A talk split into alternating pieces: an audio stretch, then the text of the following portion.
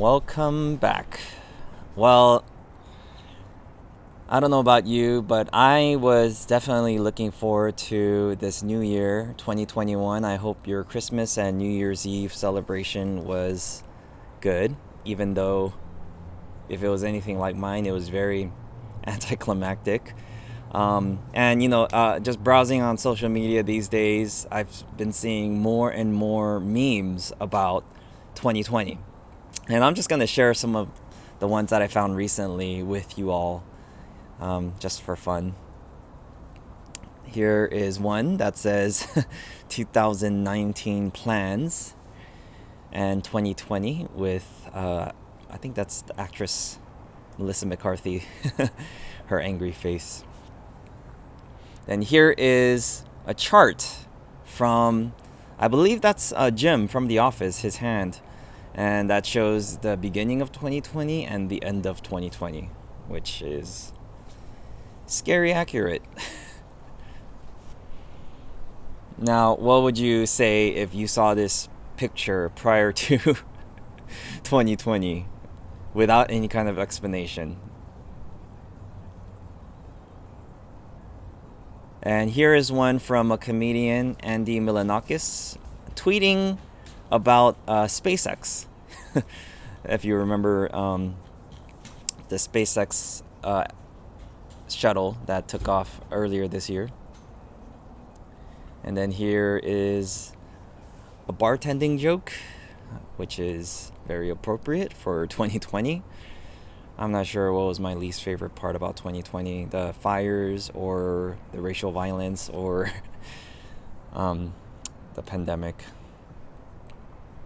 And here's one I know this is probably going to get a lot of um, criticism, but I have very conflicted feelings toward Taylor Swift. I know she's very gifted, but um, I'm not a fan. But she keeps pumping out music and keeps getting all these awards. And last but not least, here is the monolith that was found, I think, in Utah um, uh, recently, that has been turned into a McDonald's drive through window. All right, let's come back here. Now, just because we're in 2021 now, it doesn't mean that life is back to normal right away right? In fact, we're still pretty far from freaking normal. And whatever our old normal used to be, we could say goodbye to that, right? That doesn't exist anymore. Now, in some ways, I don't know about you, but I actually am looking forward to what this new normal will be, right? There are cer- certain things that I kind of don't want things to go back to normal. You know what I mean? for for example, like I kind of don't want church in America to be the way it used to be. There's a lot of things that the church practiced prior to 2020 that I don't think should ever come back, right? Um, so much of church has become like performance based and consumerism and capitalism based that really has no place in the church whatsoever.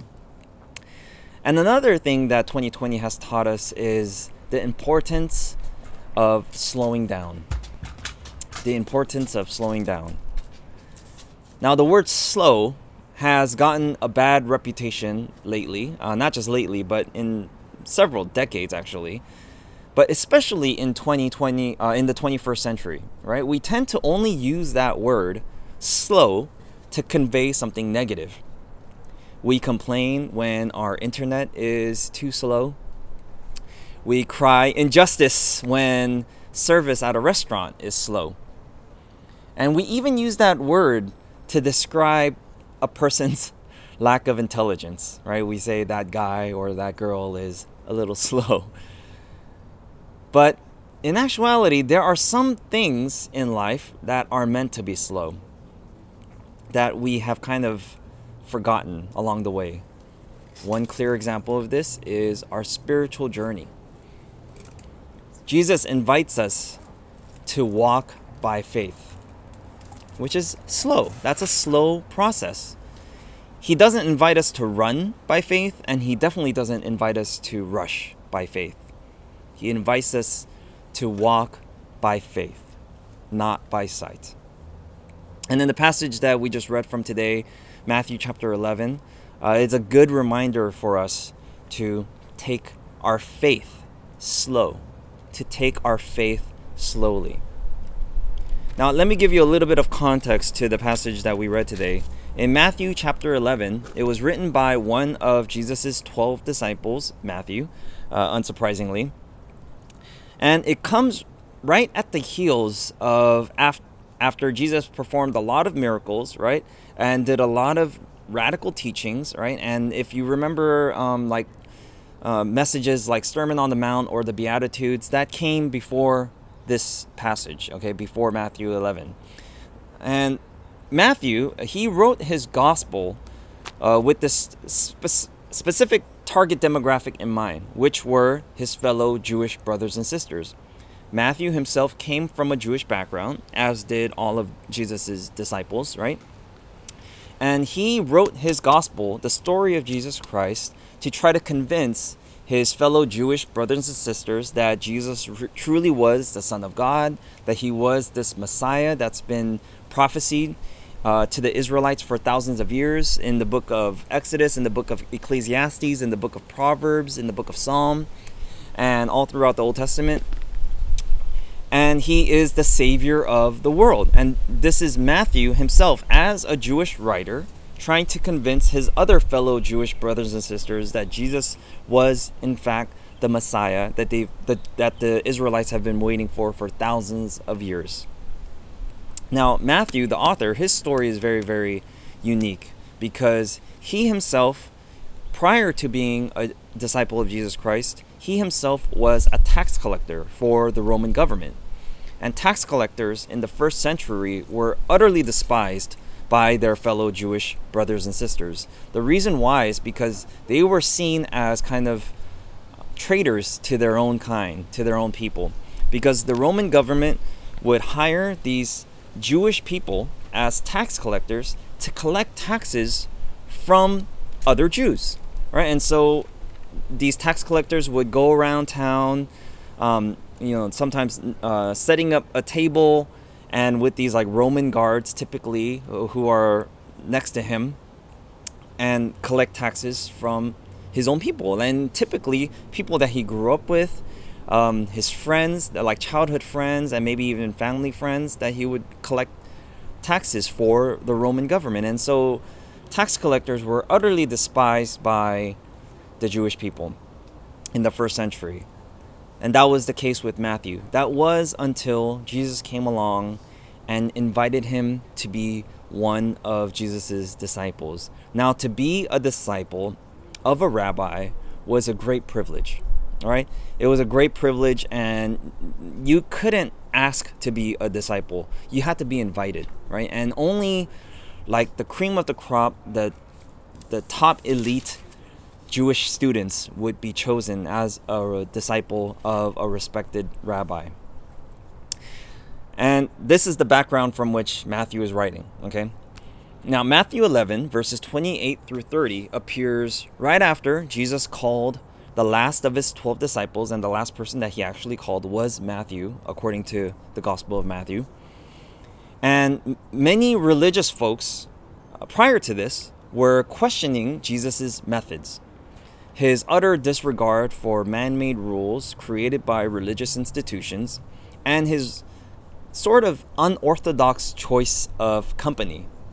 He would, like I said, he would hang out with like tax collectors. Um, he would uh, hang out with like religious zealots and anarchists. Um, like Simon the Zealot was another one of his disciples. But also, he would hang out with like prostitutes, people like Mary Magdalene, right?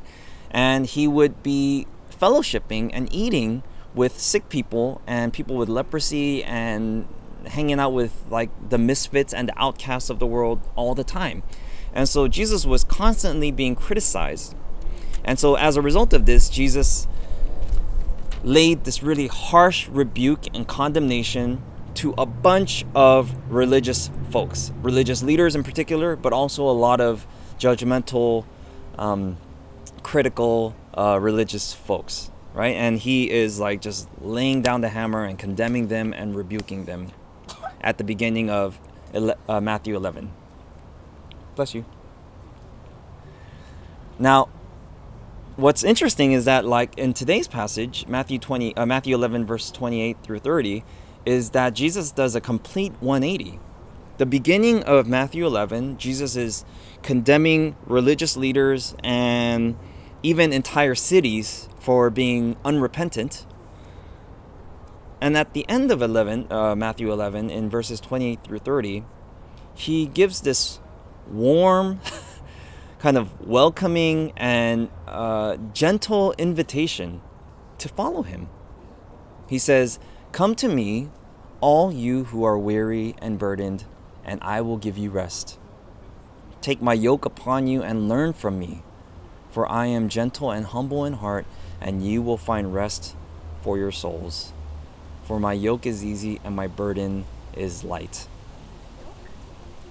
Yoke is what uh, ox oxen used to wear when they're like pulling like a, a farm uh, farming tool okay um, like a plow yes that's the word i'm thinking of a plow the ox would wear this it almost looks like a big harness or it is a big harness that they would wear around their neck to pull a plow.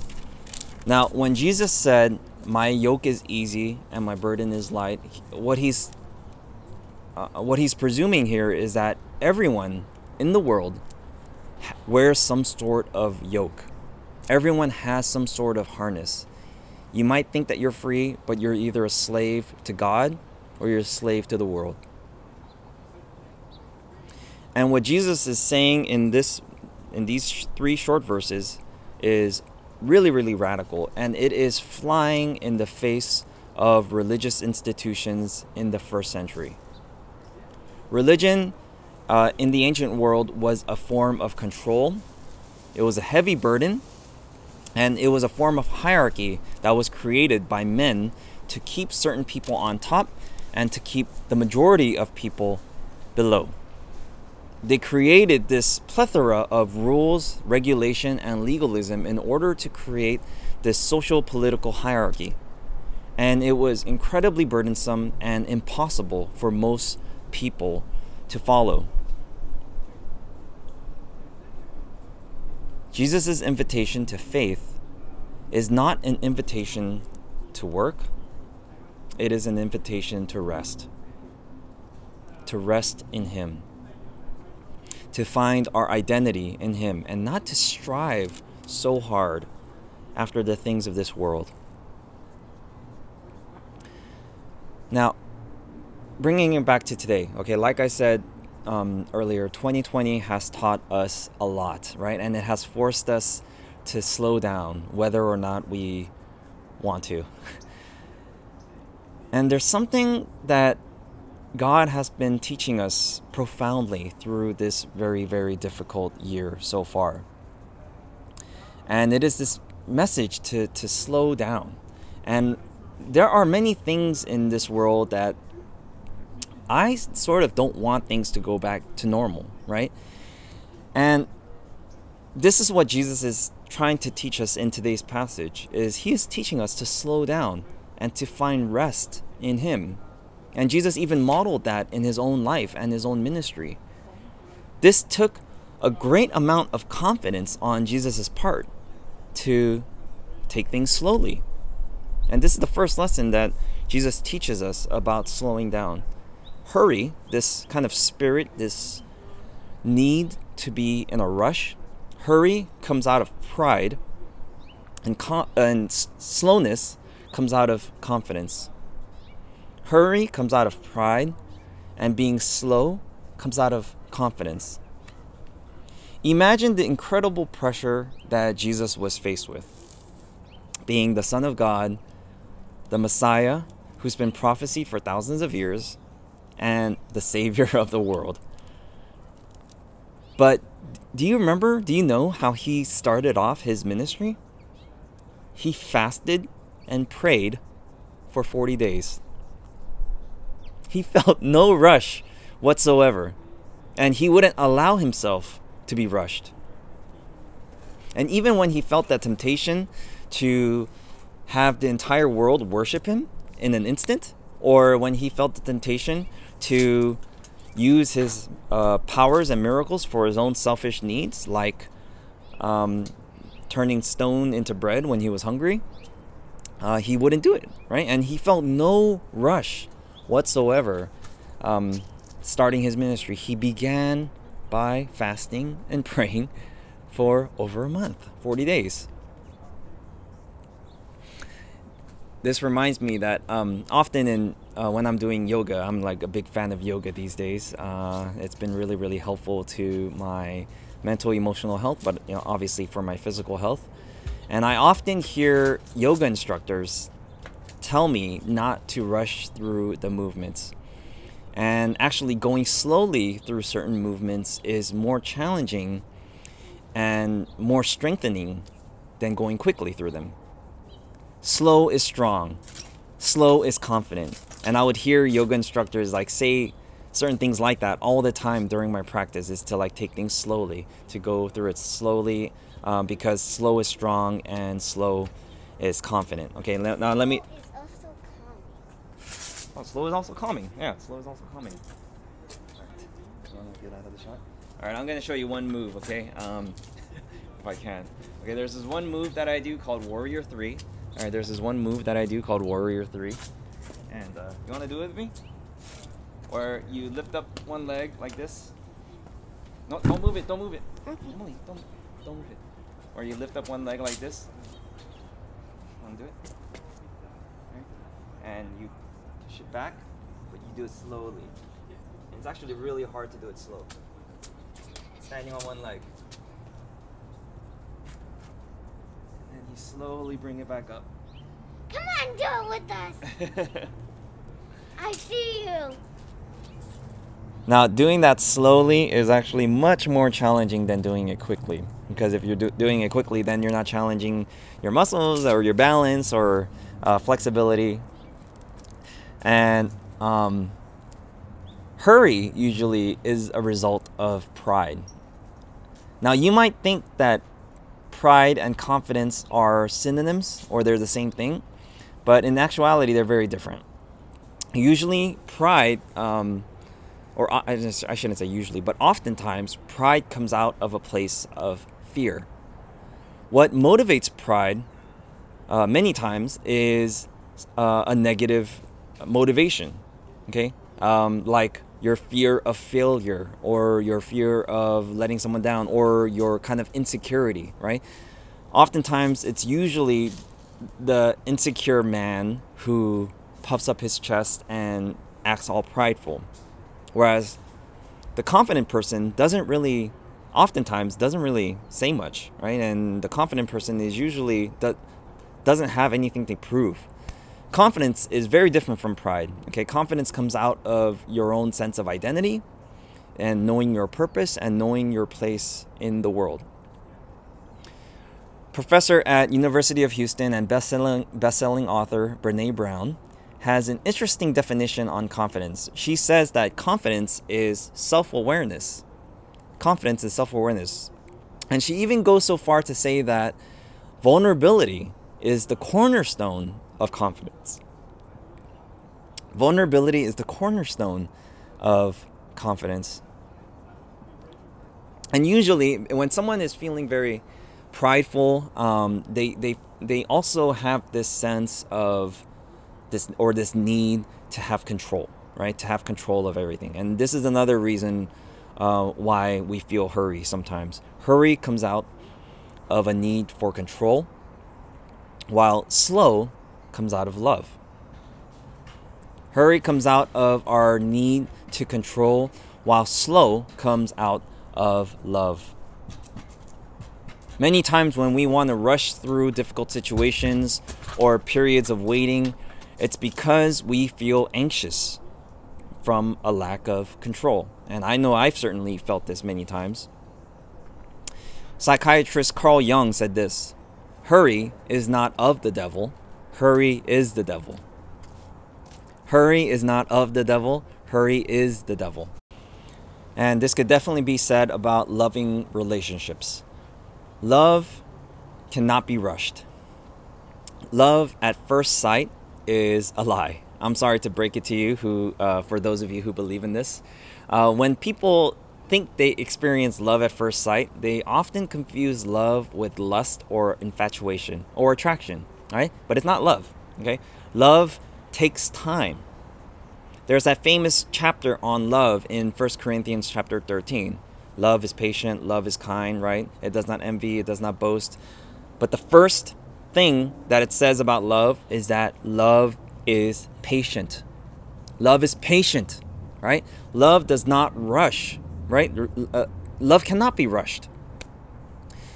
Uh, Pastor Rich Villodas said this All around us is evidence that Christians have been formed by a shallow world. And this is, this is from his book, The Deeply Formed Life. All around us is evidence that Christians have been formed by a shallow world. How much of your spiritual life has been shaped by the shallow world that we live in, as opposed to being shaped by Jesus? One of the things that 2020 has exposed is that the church as a religion has been far too influenced by the world than it has been on Jesus. We have fed into the culture of consumerism and individuality and performance uh, far too much in the church. And we have forgotten the core value of simply loving God and loving our neighbors as ourselves which is why the vision for our church is to love Jesus and to love like Jesus. One short read that I strongly recommend uh, that you read is called Tyranny of the Urgent by author Charles Hummel. It's pretty old, but it's very, very relevant today. And he says this Your greatest danger is letting the urgent things crowd out the important things. Your greatest danger is letting the urgent things crowd out the important things. And this leads us to the last thing that today's passage teaches us about hurry and slowness. Hurry is out comes out of busyness, while slow leads to growth. Hurry leads to busyness, while slow leads to growth. When people ask you how you're doing, how often have you replied busy or stressed? part of that response might be because you uh, you truly are busy or stressed, right? But another part of that response might come from this place that you know that busyness is something that the world values greatly. You know that if you're not busy, uh, the world might consider you worthless. If you're if you're busy and you're uh, staying active and you're high in demand, then uh, the world might consider you valuable. But if you're not busy, then you might be tempted to think that no one wants you. But God wants to tell you today that that is absolutely not true. Just because you're busy doesn't make you more important, and just because you're not busy make you any less important. Those are lies that the enemy wants you to believe so that you forget who you truly are in Christ. No matter how busy Jesus became, he always made time to spend moments uh, with the Father. Jesus often went somewhere alone um, to spend time in prayer uh, and meditation, or just to be alone and to reflect. In Mark chapter 1, verse 35, it said this Very early in the morning, while it was still dark, Jesus got up, left the house, and went off to a solitary place where he prayed. In Mark chapter 3, verse 13, it said that Jesus went up on a mountainside to pray by himself. Mark chapter 6, verse 32 says this So they went away by themselves in a boat to a solitary place. Nowadays, uh, solitary is kind of sounds like punishment, doesn't it? I mean, actually, in prison, uh, that is a form of punishment. Like you, they separate you from uh, the rest of the cellmates and put you in this like dark room by yourself, right? And um, that's really, really unfortunate because uh, solitude, solitary, should not be considered a form of punishment. Uh, we all need that sometimes. And now, one of the worst things that people can experience, it seems, is being bored. right? No one ever wants to be bored, right? And I used to think that um, I used to think that having this uh, smartphone, this gadget, uh, with me at all times was such a blessing because I'm never bored with this thing, right? Like, like if you have a smartphone, you never have an excuse to be bored, right? You could play games, you could Google whatever you want, right? And you could be communicating, you could be doing work, right? On this little device. And we never have an opportunity to be bored, which sounded great at first, right? But actually, being bored is really, really important. Uh, and all, all of this science has shown that just not being preoccupied all the time is is really important and being quote unquote bored is necessary in order for reflection, self awareness, and just giving yourself a mental break. I came across this funny tweet from two years ago uh, that I wanted to share with you today.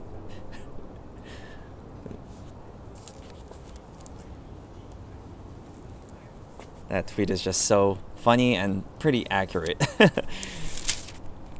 now, uh, technology exists to, or it's supposed to exist to make our lives easier, um, make our work more productive, and to improve our quality of life. But many times, technology can actually have the adverse effect by declining our quality of life. Let me just give you one example. Um, before the invention of the light bulb in 1879, Americans slept an average of 11 hours a night. Now, because uh, you know we uh, it's so bright all the time, and um, you know people stay up later because of uh, light and electricity. Americans sleep an average of seven hours a night. So there's no wonder why most Americans are so tired all the time. Likewise, uh, Business Insider magazine uh, did a study on our addiction to our cell phones, and it reported that the average iPhone user touches their phone around 2,617 times a day. Okay? 2,670 times per day. Now, do you ever wonder if our easy access to information is actually making us dumber? I know certainly for me, it I I think it has made me a little bit dumber. Now, I'm not saying that um, technology is bad or anything like that, right? But and and actually you know being in a hurry is always bad okay? Actually there there there is a time to be rushed there is a time to be in a hurry and to be busy right? But when i make these uh, contrasts between being in a hurry and being slow there is a time to be in a hurry and there is a time to be slow. And our faith our spiritual journey is definitely one of the areas where we need to take things slowly. Likewise, our mental and emotional health is not something that we can rush. And I, and I shared this with you like pretty often, my journey of mental and emotional health. And that is one area that cannot be rushed. One thing is for certain faster is not always better. Our spiritual growth cannot be rushed, hurried, or forced. It takes time. And we'll spend more time talking about uh, the importance of slow spiritual growth um, next week. But to kind of wrap this uh, wrap this up, I wanted to share one more quote from one of my favorite authors. His name is Dallas Willard. He was also a professor of philosophy at USC, and he said this: "Hurry is the great enemy of spiritual life in our day. We must ruthlessly eliminate hurry from our lives. we must ruthlessly eliminate hurry from our lives. So perhaps you're new to this journey of faith. Maybe you think you're not growing as fast as you want. If that is the case, I actually want to congratulate you because then that means you are on the correct path towards true spiritual maturity. It takes time. You know, the world says to work hard to prove your worth. But Jesus says, rest because I already I already value you. The world says, move fast because life is short. Jesus says, Your name is written in the book of eternity, so we have all the time in the world. And the world says, Be busy or die. But Jesus says, I already died so that you can freely love God and love your neighbors.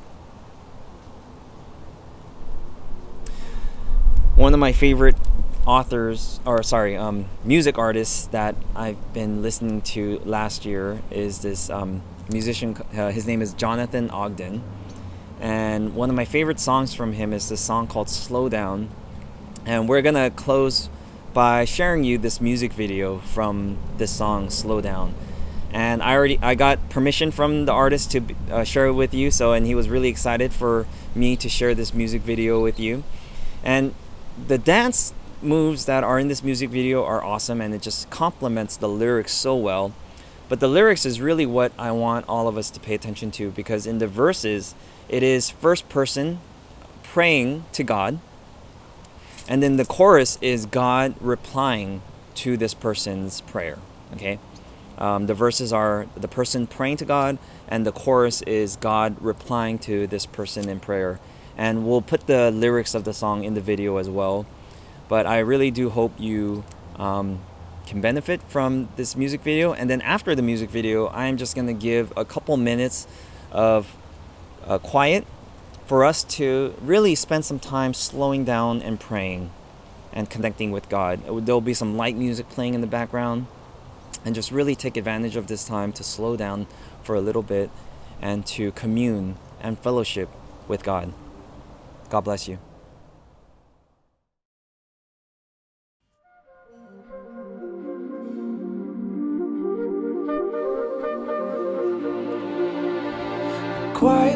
Soul, cause you're teaching me how to slow down.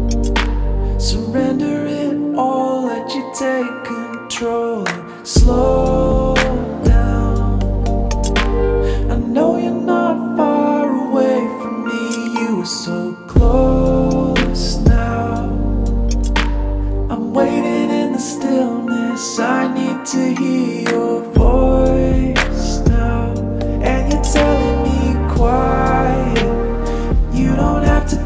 so frightened about what tomorrow brings. Just keep taking it slow. I will always be close, and I'm never gonna leave you. Promise I'll never forsake you. So don't even